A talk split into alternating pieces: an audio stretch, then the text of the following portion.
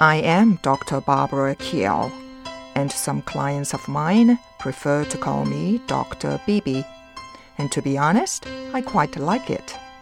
Welcome to my podcast, To Be Honest, a podcast that is born out of mental health advocacy. I believe in the power of intention, and my intention for this podcast is to educate whoever wishes to listen and to make a paradigm shift in how we perceive mental illness.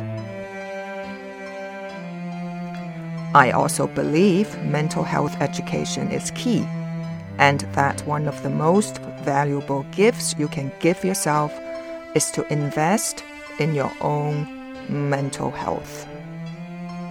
Let's face it, we all need to learn how our minds work and have the skills to deal with life's ups and downs. And more importantly, let us strengthen our ability to better connect with and support each other.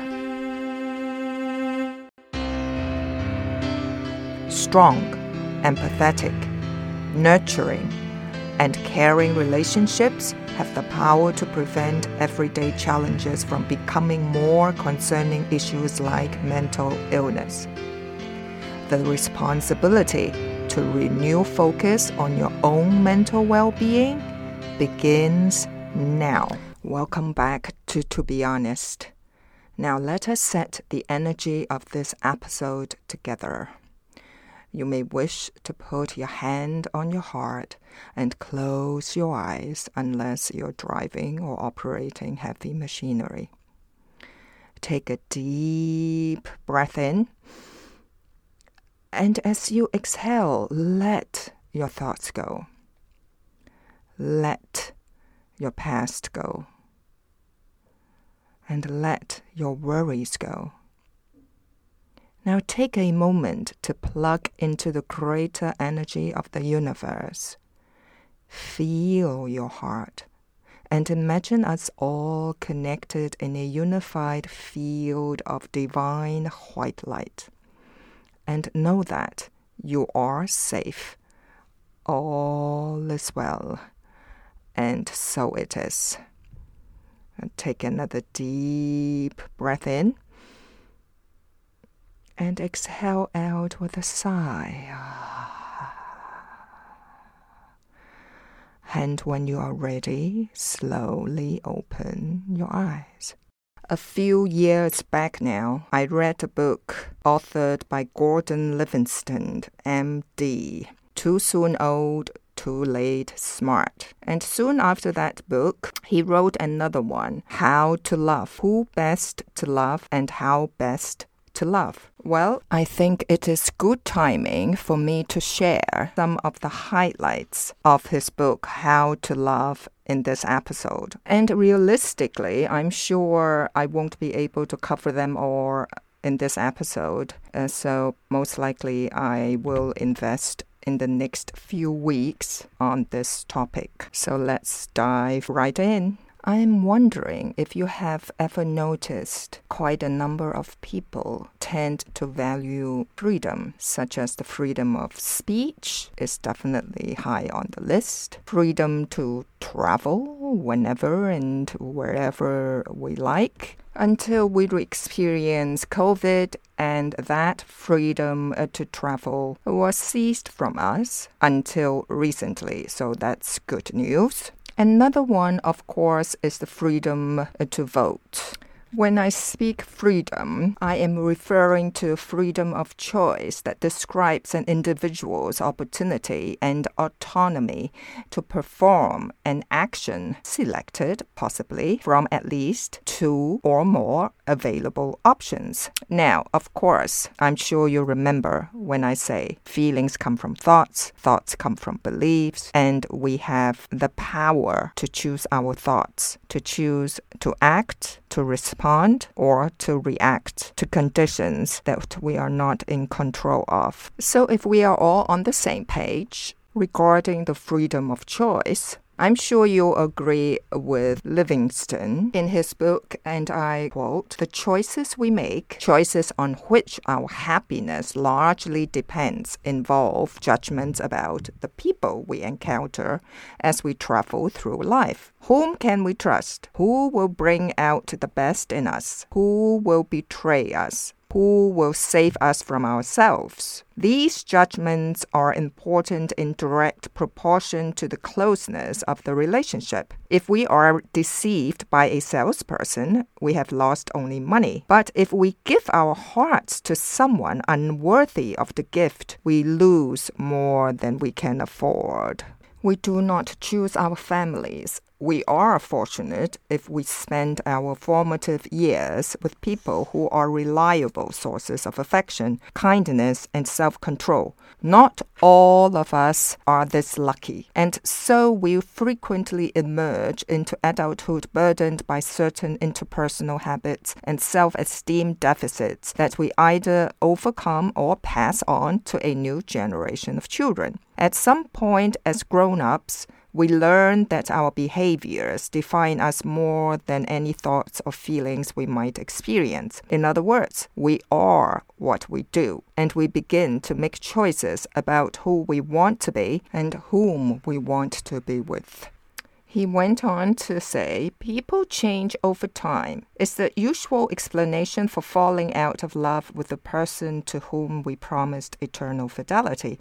And who can deny it? We are not the people we were yesterday, much less who we were 10 or 20 years ago. And yet, how many of us change our fundamental beliefs and personalities as we age? It seems to me that there is a deeper problem in evaluating people and what they will become. We are simply not trained to think in terms of constellations of character traits and what they imply in terms of both compatibility and future conduct. Unquote. Speaking of personality traits, in my years of experience as a clinical counselor psychologist, I have found that the pitfalls, the main pitfalls of most of my clients encounter in their pursuit of loving a relationship, it's all in one word. And the word begins with T, truth. More often than not, partners don't speak their truth, or they don't want to see the truth, or due to fear instead of authentic love. And the rest, they just don't know what the truth is. What I'm referring to is, of course, the truth about themselves and the people they are closest to. As a matter of fact, particularly for those who are not clear or know about their values, then they will be missing a blueprint and therefore navigating with faulty maps or no map at all of how the world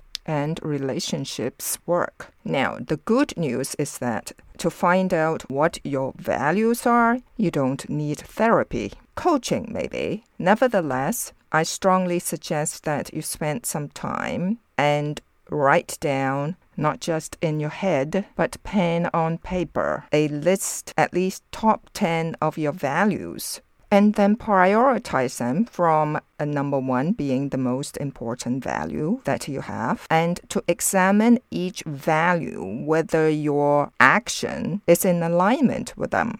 For instance, if your number one is honesty and yet you find yourself consistently tell lies or not speaking your truth, and that includes white lies as well, then you really have to ask yourself what is going on. Maybe that is not my value at all, or there is something deeper under the surface that requires your truth.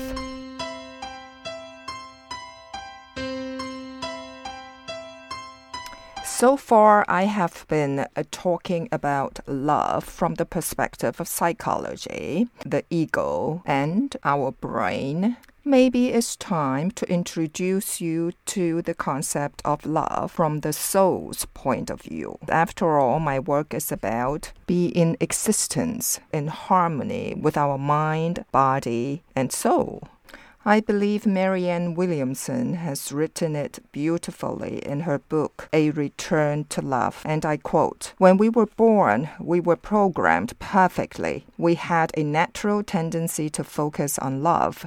Our imaginations were creative and flourishing, and we knew how to use them. We were connected to a world much richer than the one we connect to now a world full of enchantment and a sense of the miraculous. So, what happened? Why is it that we reached a certain age, looked around, and the enchantment was gone? Because we were taught to focus elsewhere. We were taught to think unnaturally. We were taught a very bad philosophy, a way of looking at the world that contradicts who we are. We were taught to think thoughts like competition, struggle, sickness, finite resources, limitation, guilt, bad, death, scarcity, and loss. We began to think these things, and so we began to know them. We were taught that things like grades, being good enough, money, and doing things the right way are more important than love. We were taught that we are separate from other people, that we have to compete to get ahead, that we are not quite good enough the way we are. We were taught to see the world the way that others had come to see it.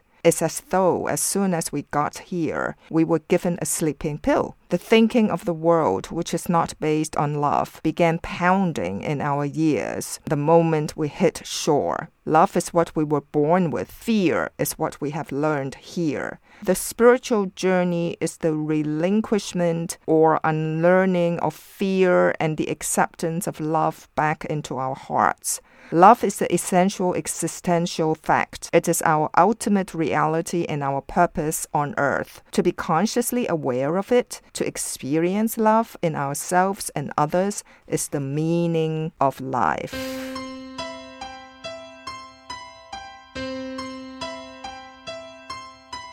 Love isn't seen with the physical eyes or heard with physical ears. The physical senses can't perceive it is perceived through another kind of vision. Metaphysicians call it the third eye. Esoteric Christians call it the vision of the Holy Spirit, and others call it the higher self. Regardless of what it's called, love requires a different kind of seeing than we are used to a different kind of knowing or thinking. Love is the intuitive knowledge of our hearts. It's a world beyond that we all secretly long for. An ancient memory of this love haunts all of us all the time and beckons us to return. Unquote.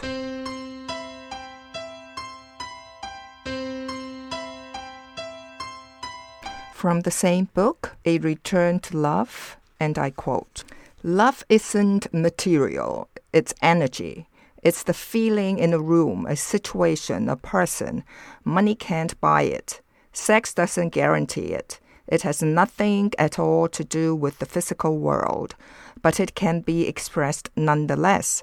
We experience it as kindness, giving, mercy, compassion, peace, joy, acceptance, non judgment, joining, and intimacy.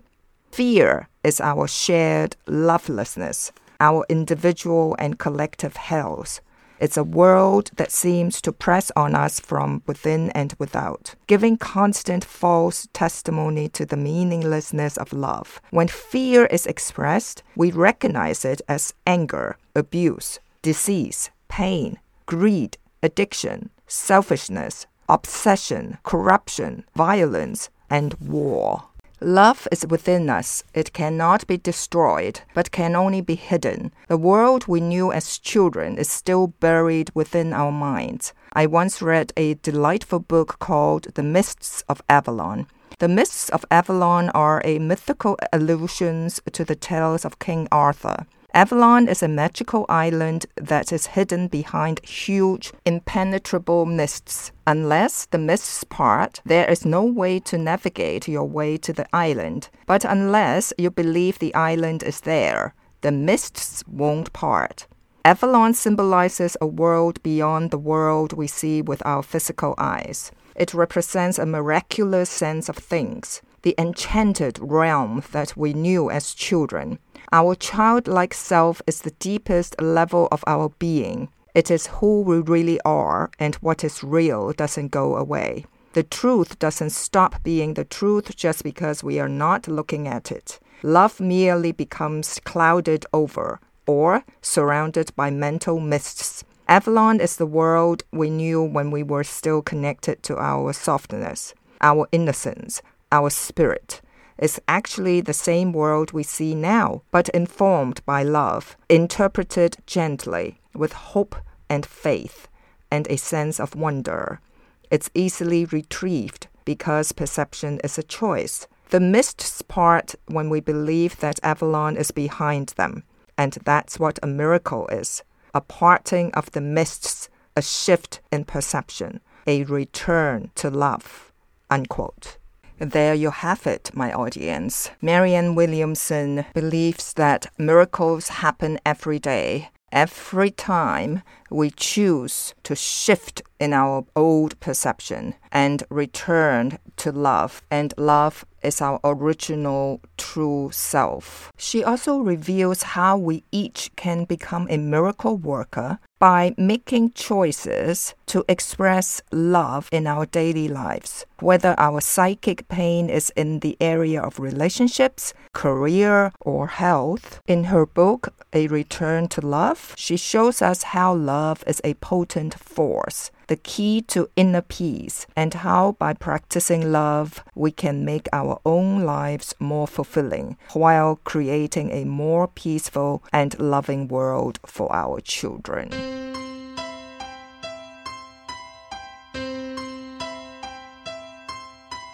Let me now circle back to Livingston's book, How to Love. It mentions that we are faced with the elemental truth that we are entitled to receive only what we are prepared to give. And that is so true. Most of us eventually realize that the person of our dreams, even if we are lucky enough to find him or her, our romantic partner that is, they will have their own needs and desires that we may or may not be able to satisfy. This is why it is important to cultivate in ourselves those traits of character that we value in others. Remember, that's why it's so important to know your own values. So please do the value exercise that I recommended to you earlier. And given our human fallibility, the most important quality may turn out to be the ability to forgive. And I quote, for example, it is not evident to many people that the fundamental requirement for any satisfying relationship is a reciprocal ability to see the world as others see it, to be able to put ourselves in someone else's shoes. Once we recognize that empathy is a primary virtue on which our happiness depends, we can begin to develop an appreciation of this noble characteristic. Unquote. Yes, the virtue of empathy is key to any deep, meaningful relationship. Livingston continues to say that this effort to develop an appreciation of empathy might be called becoming the person you long to love all of life's most important searches, whether for material success, enlightenment, or the perfect partner, turn out to be journeys within. Yes, it's from the inside out and not outside in. Until next week, stay safe, learn heaps, and find the courage to be honest. Bye for now.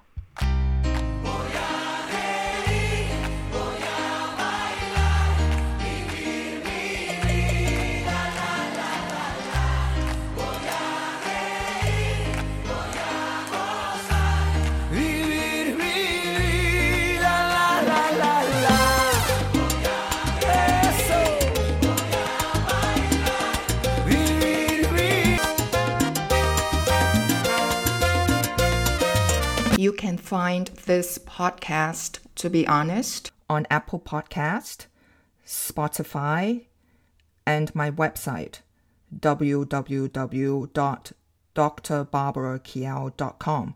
D R B A R B A R A K I A O dot com.